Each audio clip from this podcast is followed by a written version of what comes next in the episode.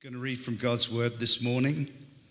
I really pray that the, the strength of this passage oh, works in our hearts. Uh, it's from the Acts of the Apostles, chapter 4, verses 1 through 12. The chief priests and the captain of the temple guard and the Sadducees came to Peter and John while they were speaking to the people. They were greatly disturbed because the apostles were teaching the people, proclaiming in Jesus the resurrection of the dead. They seized Peter and John, and because it was evening, they put them in jail until the next day.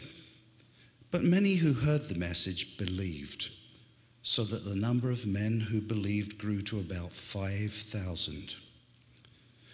The next day, the rulers, the elders, and the teachers of the law met in Jerusalem. Annas, the high priest, was there, and so was Caiaphas, John, Alexander, and others of the high priest family. They had Peter and John brought before them and began to question them. By what power or by what name do you do this? Then Peter, filled with the Holy Spirit, said to them, Rulers and elders of the people, if we are being called to account today for an act of kindness shown to a man who was lame, and are being asked how he was healed, then know this. You and all the people of Israel it is by the name of Jesus Christ of Nazareth, whom you crucified, but whom God raised from the dead, that this man stands before you healed. Jesus is the stone you builders rejected, which has become the cornerstone. Salvation is found in no one else for there is no other name under heaven given to mankind by which we must be saved. This is the word of the Lord. Thanks be to God. Please grab a seat. Good morning. Hey, uh, my name's Tim. I'm lead pastor here. It's, it's uh, Tyler said when he was leading worship that he loves this weather. Um, I just object to that. So um, clearly there's fans of, of this weather. I, am just going to be honest. I woke up and I was cold and a little uncomfortable and it just felt really dreary. And then I just need to tell you, it's really good to walk into this place and be led in song and to be able to sing together. And so my day just took a big turn. So Tyler, I'm not on board with the weather, but I'm on board with being here and singing together, and this is this is just great. Um, one quick thing, and then I want to pray and, and dive into our, our scripture for, for this morning. Um, uh, it's really good to be here in this space together. Um, or if you're watching online or, or, watching at a later time, so glad to be with you in that way. Um, there are a, a, bunch of us who are not in this room. Uh, they're actually uh, in the level below us, in, in our uh, basement, in our lower level. And there's a bunch of kids and a bunch of volunteers and teachers who are leading our kids. Uh, and thank you. That's awesome. There we go. So, and, and hopefully, hopefully we're clapping for the kids and for the volunteers. They're not having to clap for themselves. That's, that's the intention. And thank you for those of you that are serving and leading our kids. And um, our vision and our hope and our heart is that the, the youngest among us, from, from birth to fifth grade, is downstairs, and that they would um, meet people who love Jesus, that they would engage with Scripture, that they would encounter a community, even at the youngest of age, that they want to be a part of because they're knowing more of who Jesus is and coming to follow him. That takes a ton of preparation and a ton of work and a ton of resources. And so, first, I just want to say thank you. And secondly, I just want to let you know that there's a, an important training going on uh, for all the volunteers and teachers after this gathering today. Uh, they're going to be having lunch together um, and then going over kind of what the future is in this next season, new curriculum. Um, there's new people that are serving. And so, uh, if, first of all, if, if you're a part of that, thank you for taking the time, not just to serve on a regular month, but just extra today. Um, but if you see uh, somebody who's headed downstairs later or is serving, would you just give them a high five or a hug and tell them thank you? Um, and if uh, you have kids and they've not been downstairs, go check it out.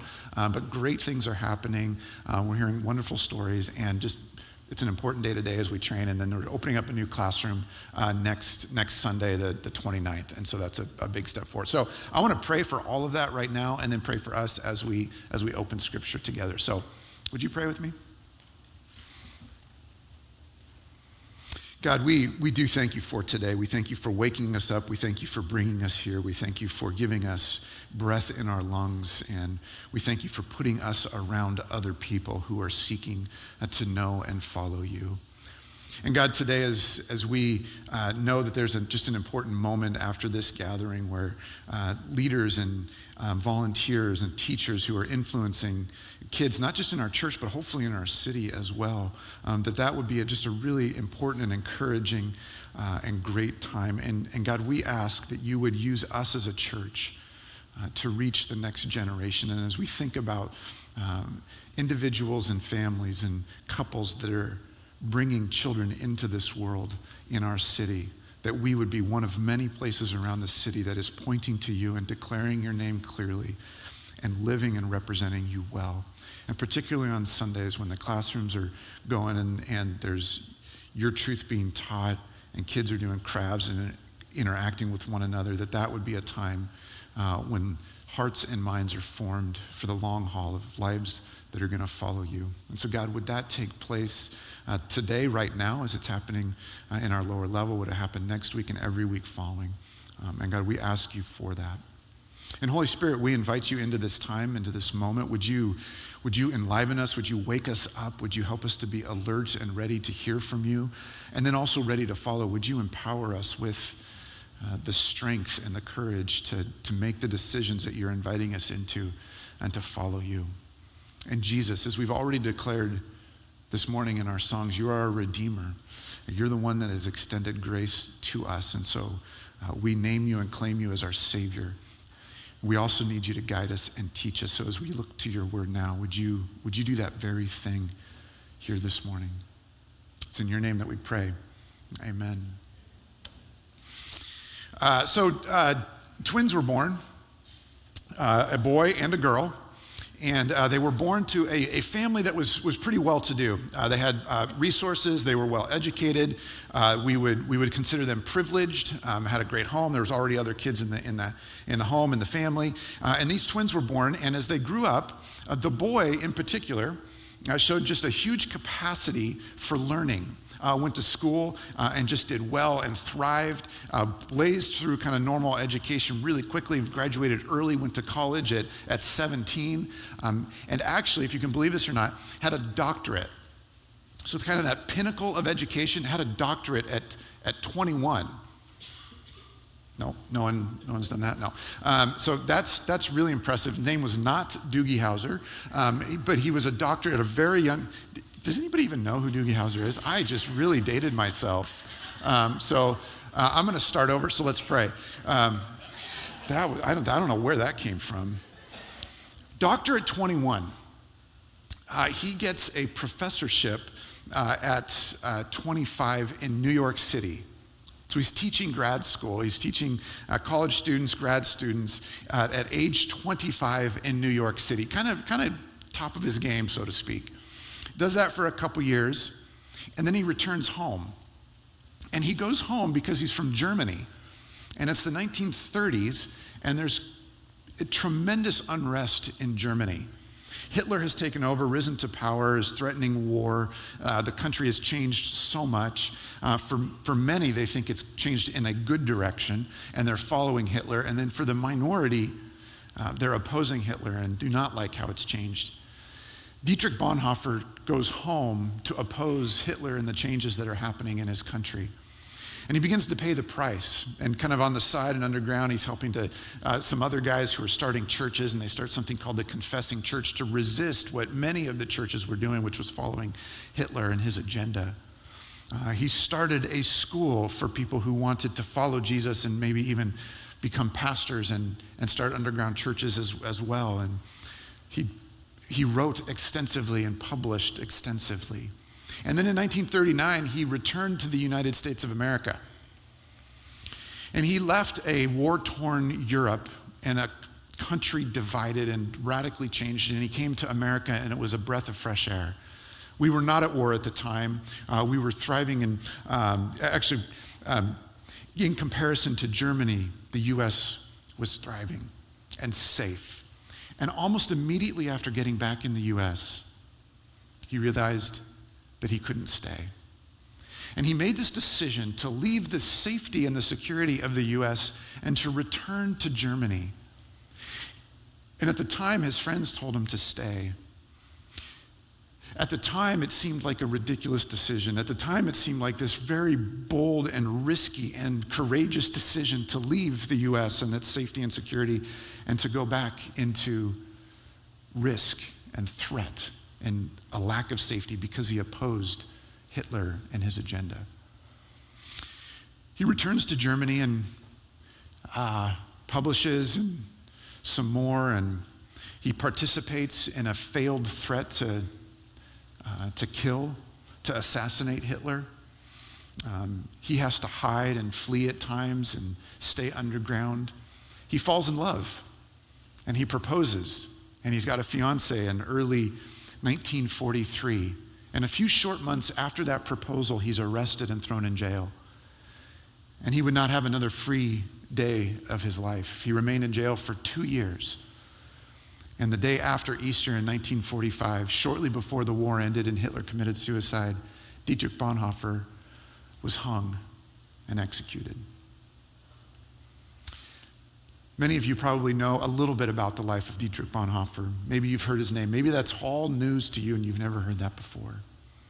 As a follower of Jesus, Dietrich Bonhoeffer is one of the most courageous stories that we have kind of in our modern times. There's stories in Scripture, there's story throughout history, there's stories of today. But Dietrich Bonhoeffer, in our kind of time, if I can say that, our modern time, stands out as one of the most courageous, bold, risky, sacrificial lives lived. And he's pointed to so often because we have so much of his writing and his letters, and so we know what he was thinking and what he was feeling and what he was believing and how he understood the truth of Scripture and how he followed Jesus. The truth is, is that each and every one of us have experienced courage in some way. We've made decisions that have been risky. We've made decisions that have been sacrificial. We've made decisions that our friends have gone, What are you doing? Why are you doing that? We know what it's like to, to step out into something that feels dangerous or causes fear. Simple definition of, of courage is this mental or moral strength to venture, persevere, and withstand danger, fear, or difficulty. To be to be brave, to be courageous, to be bold, and to step into something that could be dangerous, could cost us. The ability to do something that frightens one. We've all done something bold or courageous before.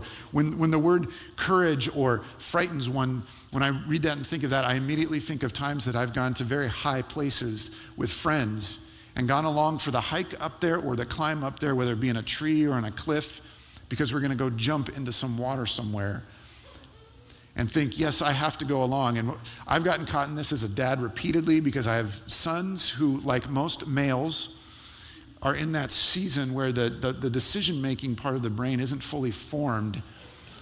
But what they can decide is to make fun of their dad. And so I have to go along and do crazy things, even though it doesn't seem wise. And so to stand on the edge of a cliff and then to jump in, especially if I'm not first and they've already gone, I have to go.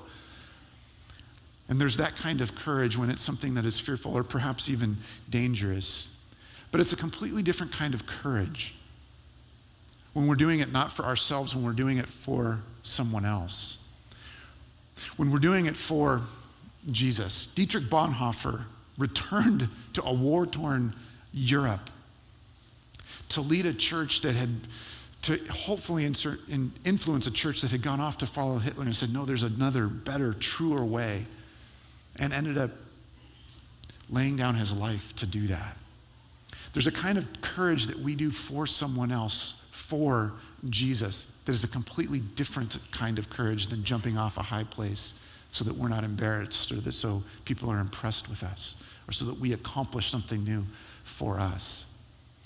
The story that we're looking at that you heard read already is the first story of courage in the face of opposition by the followers of Jesus who make up this, this new church after Jesus has been executed and buried in a grave and then conquered death, rose again, spent 40 days, a few weeks with his disciples, and then ascended into heaven. And then the Holy Spirit comes and the church starts. And we're just a few weeks into the church, into the history of the church as we're working through the book of Acts. A few weeks in, and these amazing radical things have happened. The Holy Spirit has come. You heard read that it moved from 3,000 to 5,000 people were following Jesus in Jerusalem at that time as a part of this church. And that meant that it was probably between 15 and 20,000 with just a few weeks of this radical move of God and the Holy Spirit. And yet, what we're reading in this story today is the first, this turning point where all of a sudden there's opposition. And Peter and John display this unique courage, not for themselves, but for Jesus. And what we're going to look at in the next following verses is four things that, that, the, that courage for Jesus comes from. We're going to see in this in the following verses that courage for Jesus comes from somewhere. We don't have to generate it ourselves. We don't have to, to fake ourselves into it. It actually comes from somewhere else. It's not in our own strength and our own ability, it comes from something else. So, we're going to look at four places that it comes from, and then it does come with something that we'll end with. So, the very next verse after what was just read, so uh, Peter and John are, um, are walking around in, in public in front of crowds, teaching and talking about Jesus. They've done this before, they're continuing to do it.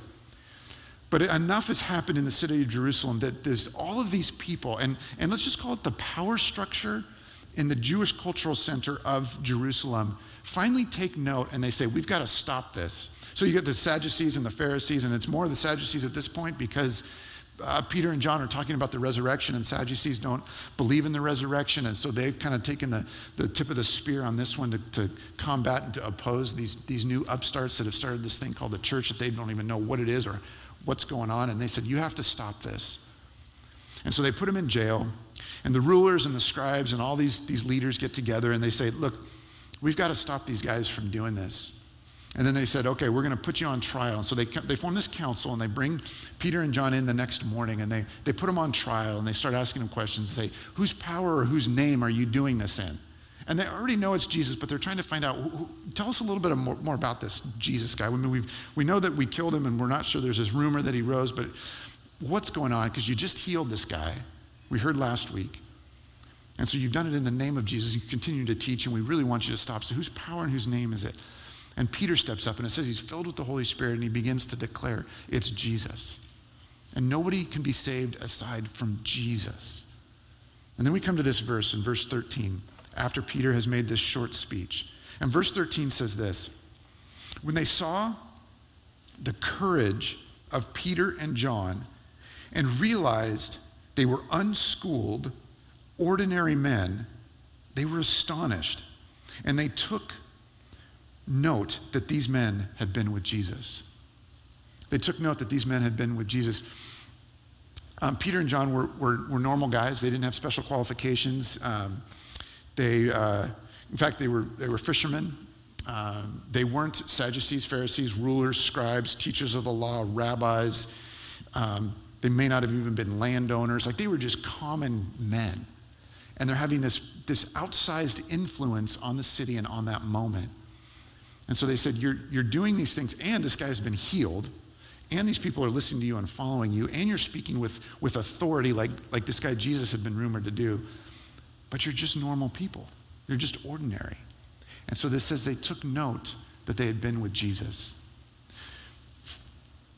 Courage for Jesus, for them and for us, comes from being with Jesus. And that might sound like the most simplest thing ever. Courage for Jesus comes from being with Jesus for many of us, we're wired, and our natural instinct is to say, I need to be courageous for Jesus so that he'll want to hang out with me. I need to be courageous. I need to make some significant decisions and, and get out there and be courageous for Jesus so that he'll pay attention to me and listen to me and respond to my prayers and, and be with me. And the exact opposite is true, which in itself is a form of grace. He says, You don't have to be courageous in your own power over and over and over, what we see and what we see in, in this particular story is that, that Peter and John are, are courageous because they're convinced and they're confident in who Jesus is because they've spent time with him. Now, I'm jealous of Peter and John because they got to walk around with Jesus and sit and share food with him. Like they could, they could split a sandwich with him and watch Jesus eat it. They could walk around with him. They, they camped out with him. They, they gave Jesus a hug. Like they, they, they were physically with Jesus. We don't, we don't have that same experience. But the truth doesn't change that our courage for Jesus in this world is to come from, is intended to come from. It's how God wired us and, and designed us is to be with Jesus and to get to know him and to hear from him. I uh, have a friend and mentor who some of you will remember. He spent some time here with us at, at Mosaic, but um, his name's Terry Walling. Uh, and when he talks about courage and spiritual authority, when he talks about spiritual authority and courage, he, he has this kind of, uh, uh, I, I, like to think of it as kind of a, a, a common person's description or definition. Um, and, and Terry would, would actually like that. He wouldn't want to sound um, super refined or, um, or learned. He would want to just sound like a normal dude. He says this He says, Courage and spiritual authority is the presence of Jesus on you when you don't even know you have it. The presence of Jesus on you when you don't even know you have it. Now, I, I don't know how that lands with you. And maybe this is maybe this will be a little surprising. Um, but I find myself a lot wondering if I come across as I've spent time with Jesus. I don't know if you've ever felt that. I'm a pastor, and so that might sound a little weird, or you might you might think like, oh, well, duh, that's isn't that kind of part of your job description? regardless if it's if it's with us as a church family, if it's in my neighborhood, if it's out in public, like I, I wonder, like how am I perceived? Do people see me and, and think like that's somebody that's that's been with Jesus?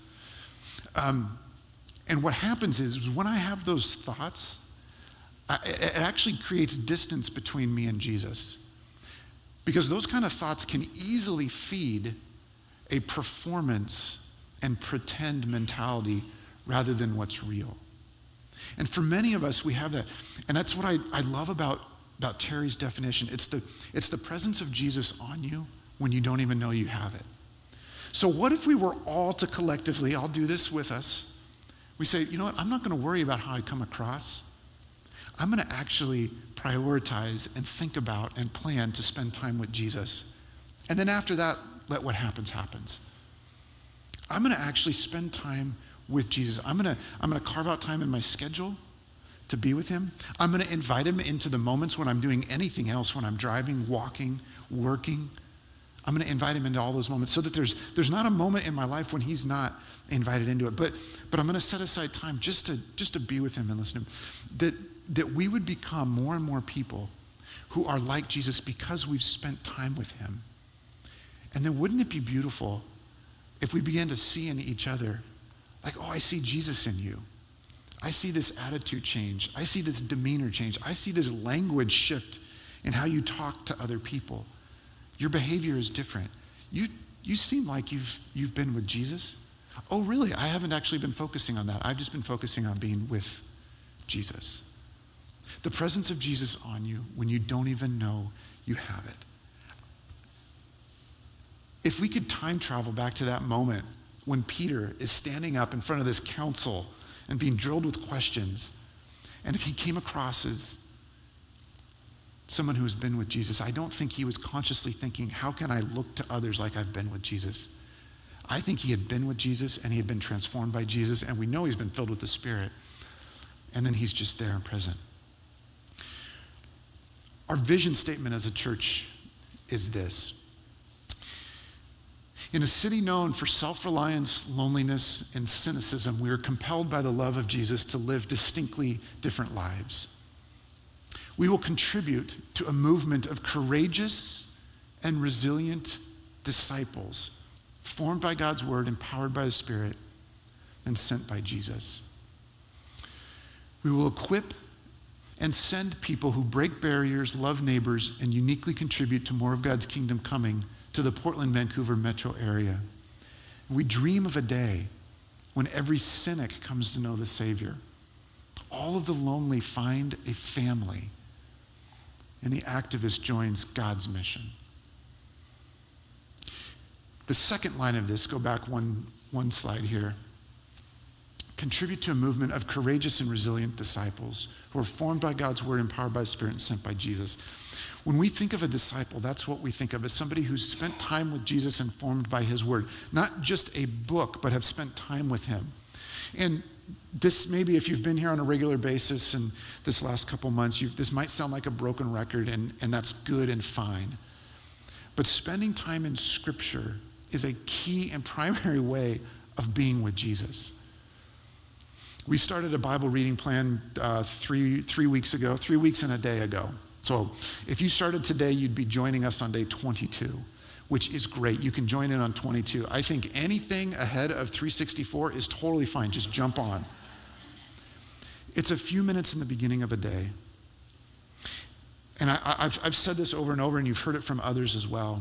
There's something about reading along with other people. And if you're on your own reading plan, which I was last year, I didn't do our collective one last year, and I jumped in October 1st this year. That's great if you're doing your own plan. But there is something also an added benefit of reading along with others. And even in this morning of, of looking through and, and reading through and being done with reading it, and then I just can't help it, but I click over, and there's like over 70 people in our church that are, are on the plan already. Uh, and, and to see the, the check marks of like, who's read today? And there's just something about that. I'm, I'm being with Jesus, and there's others in our church that are being with Jesus. And maybe you do it at a different time in the afternoon or late morning or what. It, it doesn't matter when you do it. It's, there's just this experience of going, I'm spending time with Jesus. And sometimes it brings me to tears. Sometimes it teaches me something new. Sometimes I get convicted about something. Sometimes it feels like an utter waste of time.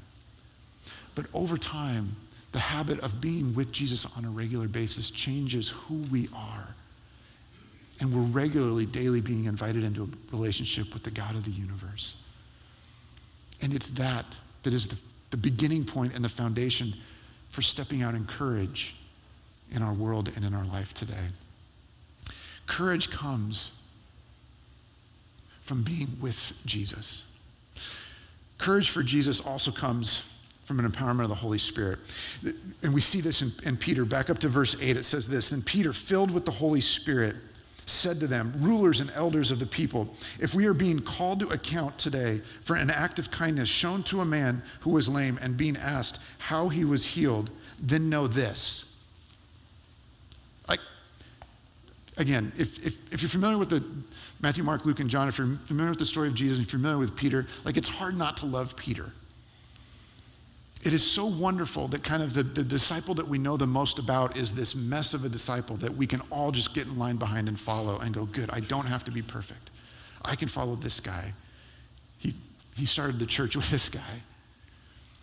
Peter steps up and he says, Hey, is this you? Is this what you're asking, guys? Is this what you want to know about? And then he starts with it. So hear this. Like this dude has not had like any kind of speaking training or formal education, and he's standing up in front of a council with all of this boldness and confidence and courage, and he's saying, Are we all clear on what's being asked here? Okay, so he restates their question and brings it all to clarity and says, Now hear this, and we're going to read that in just a moment. But it's all preempted by Peter filled with the Spirit. Now, there's a few times, and we've read a couple already, where it says that somebody was filled with the Spirit. And this, and, and let's get real technical just for a moment. Just for a moment, that one word right there, Peter filled with the Spirit, if, you're to go back to the original language and to look at that one word and to break it all apart and, and get real technical and, and nerdy on it, the really helpful thing about that is that we learn something there.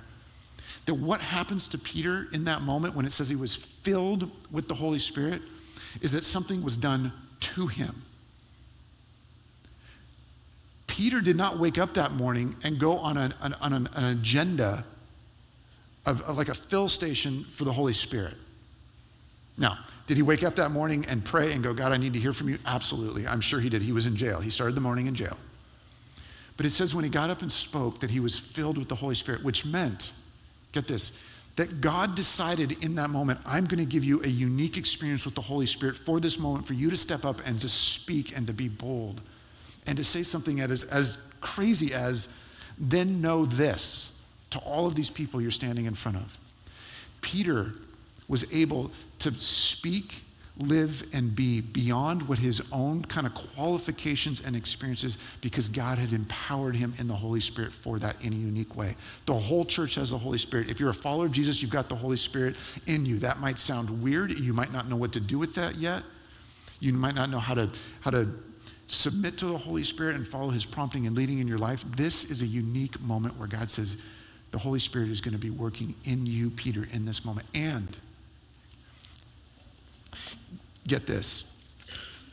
It's uh, Luke chapter 12. So we went through Luke for the last two years before we started Acts. Luke wrote Luke, and Luke wrote Acts. It's a two parter.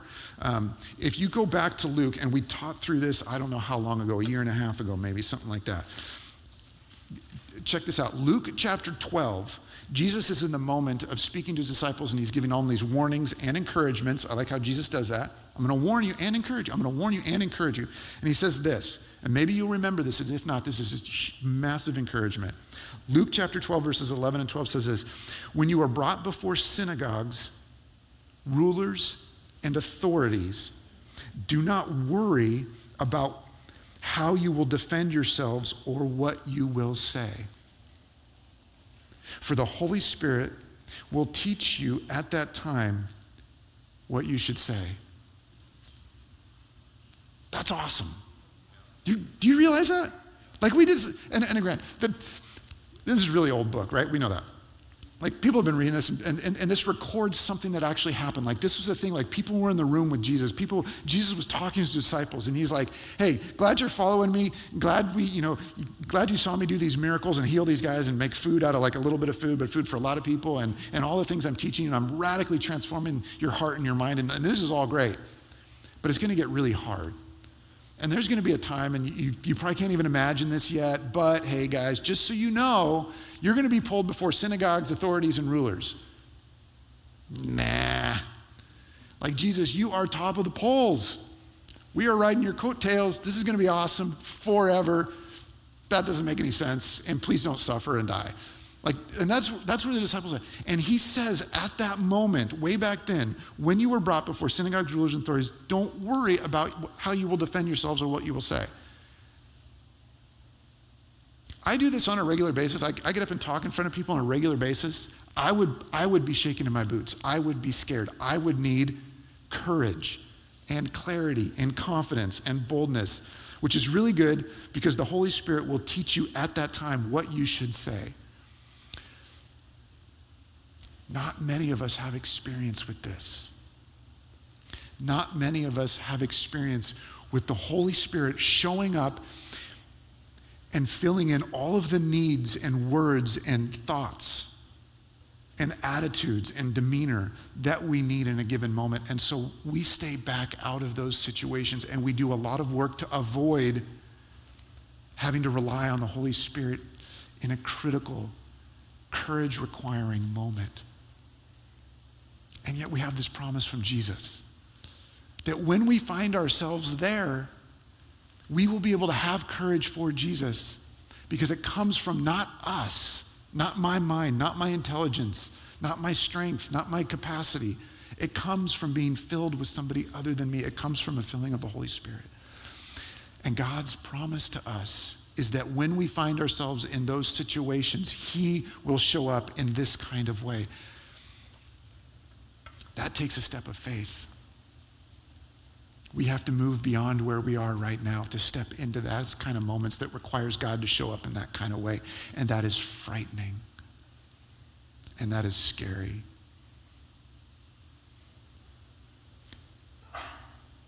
And yet, we have a God who promises to show up and to be there in that moment. Um, I, I got I to tell you this story. Um, I wasn't really planning on it, but I'm gonna, I'm to if it's any, if it's any help, like this is this is hard for me on a on a regular. I can do this on Sunday morning. All all day long. Like this is fine. This is hard for me on a regular basis. I got I got to know a neighbor recently. Um, uh, he came over. I was I was getting a. Uh,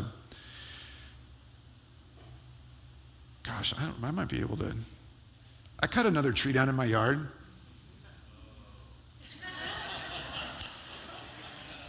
Um, and here, here's the deal. When I moved to, to Portland 16 years ago, I had no idea that, that one of our city's gods was trees, and we worship trees, and that you can't cut trees down. Um, even if you purchase the land and the tree and own the tree, you can't cut the tree down. So please don't record this. Um, and I cut a tree down and just shared that. Like, this is what I did this weekend. And somebody said, Did you get a permit? I go, like, to the office of Tim, who owns this land? No. And they explained to me, like, no, no, no, you have to get a permit, and this is why. And I can appreciate that now. This was a tree that I planted, so I gave myself permission to cut this down. It's only been in a couple years. Cut it down. Wow, I didn't plan on sharing any of that. Anyways, neighbor walks over while I'm doing that. Didn't judge me because he wanted a, a to pump up his basketball. And he says, Hey, I see your boys playing basketball all the time. Do you have a pump? Can you help me pump up my basketball? I said, Sure. We get to know each other. Um, he's lived in his house for a little while. We hadn't talked yet. Um, and he says, Oh, yeah, by the way, you know, we get to know. And he says, I'm a, I work at the golf course. Can we be friends? Like, so he says, sure. You want to come golfing sometime? Yes, we go golfing sometime. I'm golfing with him, um, and I don't. I'm a. I don't know how to golf. I, I, I have a golf bag that somebody left at my house, and that's my qualifications as a as a golfer. Um, so I go golfing with him because I want to. I want to get to know him, and I want a free round of golf. Um, so I can keep up with my boys. And so I, I go to golf with him, and he brings another friend, and I was like, whoa, whoa, whoa. I, like, that guy has a much nicer bag. Like, he's you guys know how to golf. I don't. This is going to be really embarrassing. So I did all of the disqualifications ahead of time. Like, I'm going to slow you down. This is going to be really embarrassing. Da, da, da. We get to we get to hole five, and we walk up, and there's it's slowed down, and so we get backed up behind the guys that are uh, waiting for the guys that are in front of them, and it's two uh, older gentlemen, and one of them walks over and says, um, "Hey, you guys." Uh, I got a, anybody got a dirty joke? Um, I said, no. He's like, uh, well, I got a dirty joke for the day. None of you are pastors or priests, right? Tells a dirty joke, which I have not repeated and will not repeat now. Um, that's on hole five. On hole 13, I'm talking to the other guy because we hit balls to the left side and my neighbor hit balls to the right. So we, we went to the left side. And as we're walking, hole 13, eight holes later, um, he finally gets to the question. We're finally at that stage in the relational development of playing golf that he says, So what do you do? I'm a pastor. He stopped midway and just bent over and just laughed, like, You gotta be kidding me. Like, he's like, Back on hole five and you did it. I go, Yeah, yeah. What kind of church? You know, we start talking. I tell him about Jesus and say we, we follow Jesus, we take the Bible seriously. And it, it opened up this great conversation about kind of his spiritual journey and his past. And it, it was great. All that to say,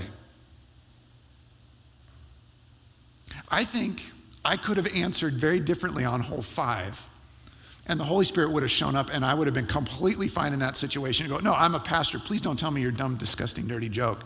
Oh, and by the way, do you know about grace? And you could be forgiven for your sin of telling all the dirty jokes you've all told for the first five fold. Like, I could have done that.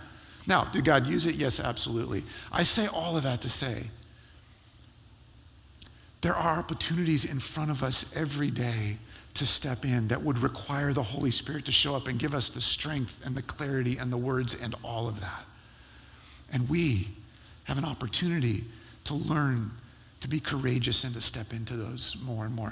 The third one is this uh, courage for Jesus comes from growing clarity of the good news.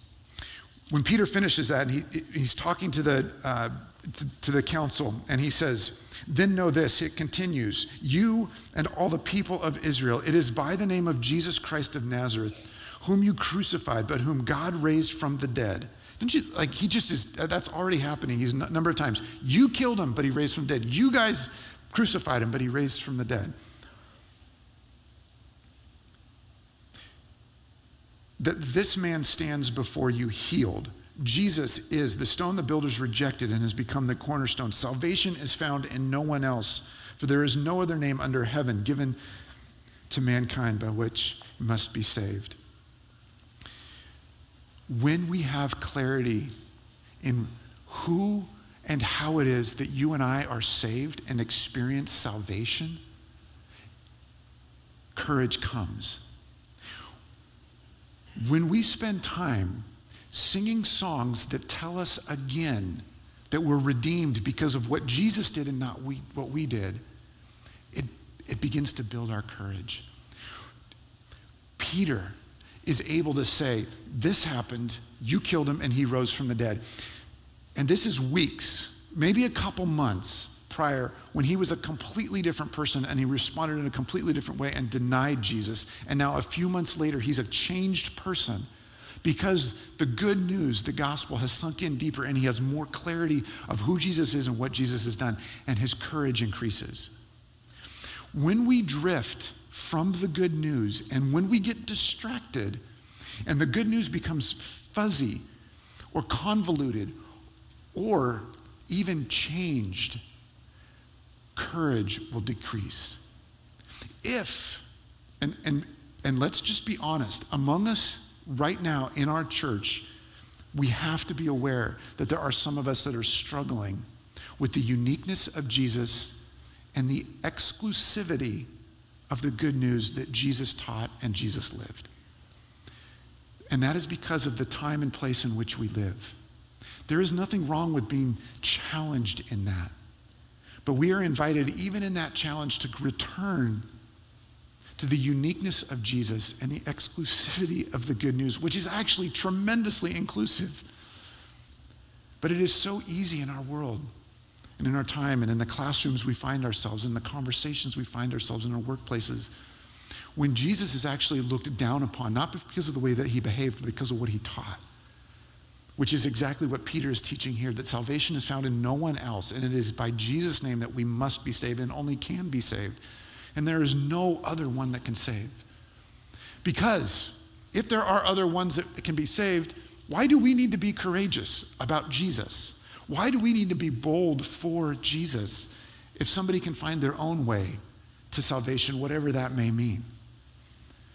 But the truth of Scripture and the life of Jesus and the good news that brings salvation is that it is only with the life, death, and resurrection of Jesus that we're able to be saved. And that word saved is so fantastic. And as we get more clarity on what that word means, we realize it doesn't just mean a future salvation from sin and eternity in heaven. It means a salvation that begins now. And it means a salvation that is holistic. And even if you trace back only in the, just the previous few chapters, and in chapter two, it's mentioned a couple times, and just a two verses earlier when it talks about somebody being healed, it's the exact same word that talks about being saved. This man was healed and could walk again, and because it's part of the salvation that God brings. And we don't all experience physical healing, but we're all promised that we will be whole at the end of time after judgment, and we're redeemed and resurrected. And that clarity on what the good news is and what salvation means for all of eternity gives us confidence to stand and say, Jesus is the only way, and He is so wonderful and so unique and so forgiving and so powerful and so true and so real. Let me tell you, because I've been with Him, and I trust that the Holy Spirit is going to empower me in this moment to talk about how good and wonderful He is. The last one's this courage for Jesus comes from choosing Jesus above all others habitually.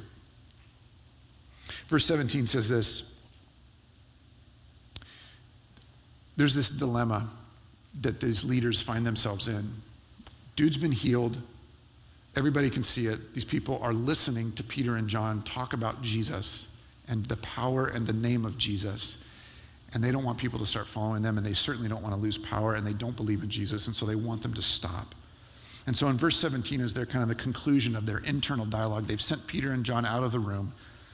And verse 17 says, But to stop this from spreading any further among the people, we must warn them, Peter and John, to speak no longer to any, anyone in his name. And then they called him in again and commanded them not to speak or teach at all in the name of Jesus. And here's Peter and John's response. But Peter and John replied, Which is right in God's eyes, to listen to you or to him? You be the judges. As for us, we cannot help speaking about what we have seen and what we have heard. Isn't that, isn't that great? We can't help speaking about what we have seen and heard. We can't help speaking about Jesus. You're telling us to stop, and you have power. And the next, the next verse actually says, after further warnings, they sent them on their way, which means they've been warning them all along, and they continue to warn them. And as we continue on in the book of Acts, we're going to see how more and more of this happens. But But they said, we can choose you and your power, or we can choose Jesus. And we can't listen to you, but we can listen to Jesus. Because Jesus is true, and Jesus is real, and Jesus is alive, and Jesus is directing me to listen to him and not to you. Our courage comes when we build the muscle of saying yes to Jesus and no to everyone else on a regular basis. It takes practice. It, it, it gets easier over time. One of the things that I love about being in a church that is multi generational, if we were all the same age, and I, I, I, have to believe the early church was, was multi generational as well, but um, if we were all the same age, man, we would be in such a mess. Like, who would be our mentors? Where would we find wisdom? Like, wisdom would be like, oh, I feel like I'm the wise one today. Here you go. Oh, that didn't work? Sorry.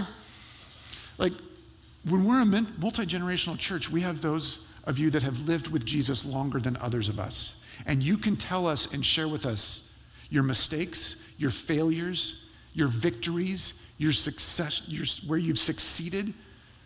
And you can share that with us and go, this is, and, and we have a, we do that so well as a church. Those of you that have journeyed with Jesus farther and in life further and said, this is what's what's really worked. This is where we really failed. This is when we needed to get help and what that looked like. And for, for those of you that are on the younger end and you're just following Jesus to, to actually say, like, I need to hear from you because I haven't, I haven't experienced that yet and this seems really scary, or I'm not even sure what to do here. Because we have options in front of us all the time. And we're learning how do we say yes to Jesus when there's so many other voices and competing volume in our life. And how do we say yes to Jesus? And, and not just to, to do it once with the really big things, but in the really baby steps of life, of when we're in a, a classroom where we're hearing things that we know conflict with the truth of Scripture. When we're being asked to do something in a job.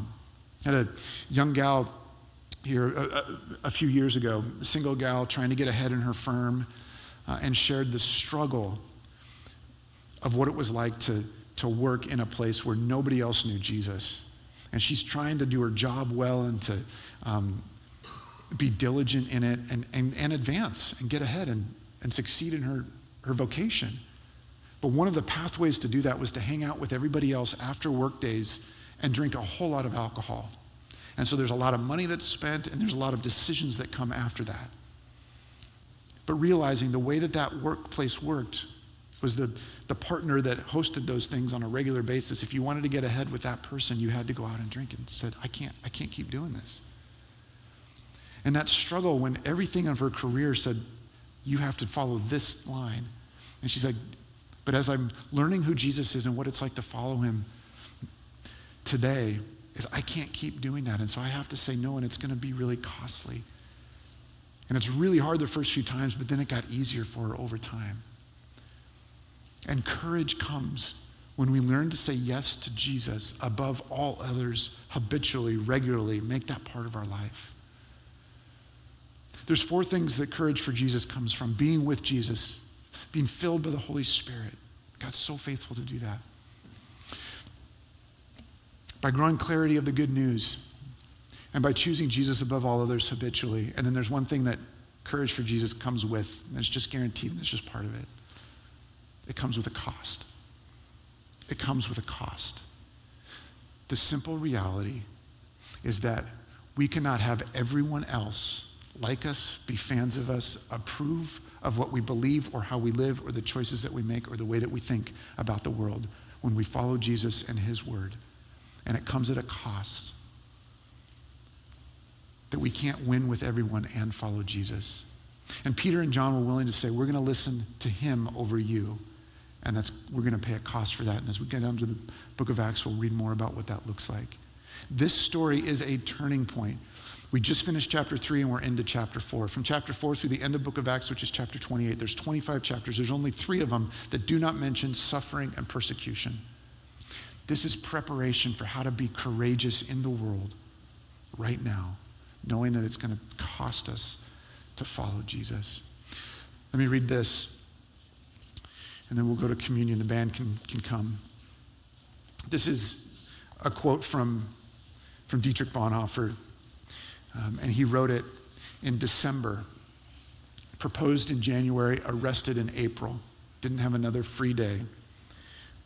But as 1942 was ending and 1943 was beginning, he writes this Who stands fast? Only the man whose final standard is not his reason, his principles, his conscience, his freedom, or his virtue, but who is ready to sacrifice all this when he is called to obedient and responsible action in faith and in exclusive allegiance to God. The responsible man, we can say person, the responsible person who tries to make his whole life an answer to the question and call of God. That what if our lives look like there's people who are stepping in to conversations and situations that require courage and boldness because they're following Jesus. That as I experience them, they just seem like they've been with Jesus. Not because they have a shirt or a bumper sticker or bracelets or anything like that, but they just seem like people who have been with Jesus. Would we grow and to become more courageous and bold and confident in our world today and our life today, knowing that there's a cost to be paid, trusting that God is going to fill us with the Spirit as we need. Jesus, as we come to your table this morning, we do so with a clarity that we need you, that we cannot do it on our own. And this morning, Jesus, we bring a request that you would give us boldness and confidence, that you would give us courage to be your daughters and sons, your voice in the world today, knowing that it will cost us something eventually, at some moment, in some form. And thank you for being our example and our model to emulate, who laid down your entire life for us. We come today knowing that the only way to salvation, the only way to have hope in this world, is to be reliant and dependent on your grace and your forgiveness, on your life laid down.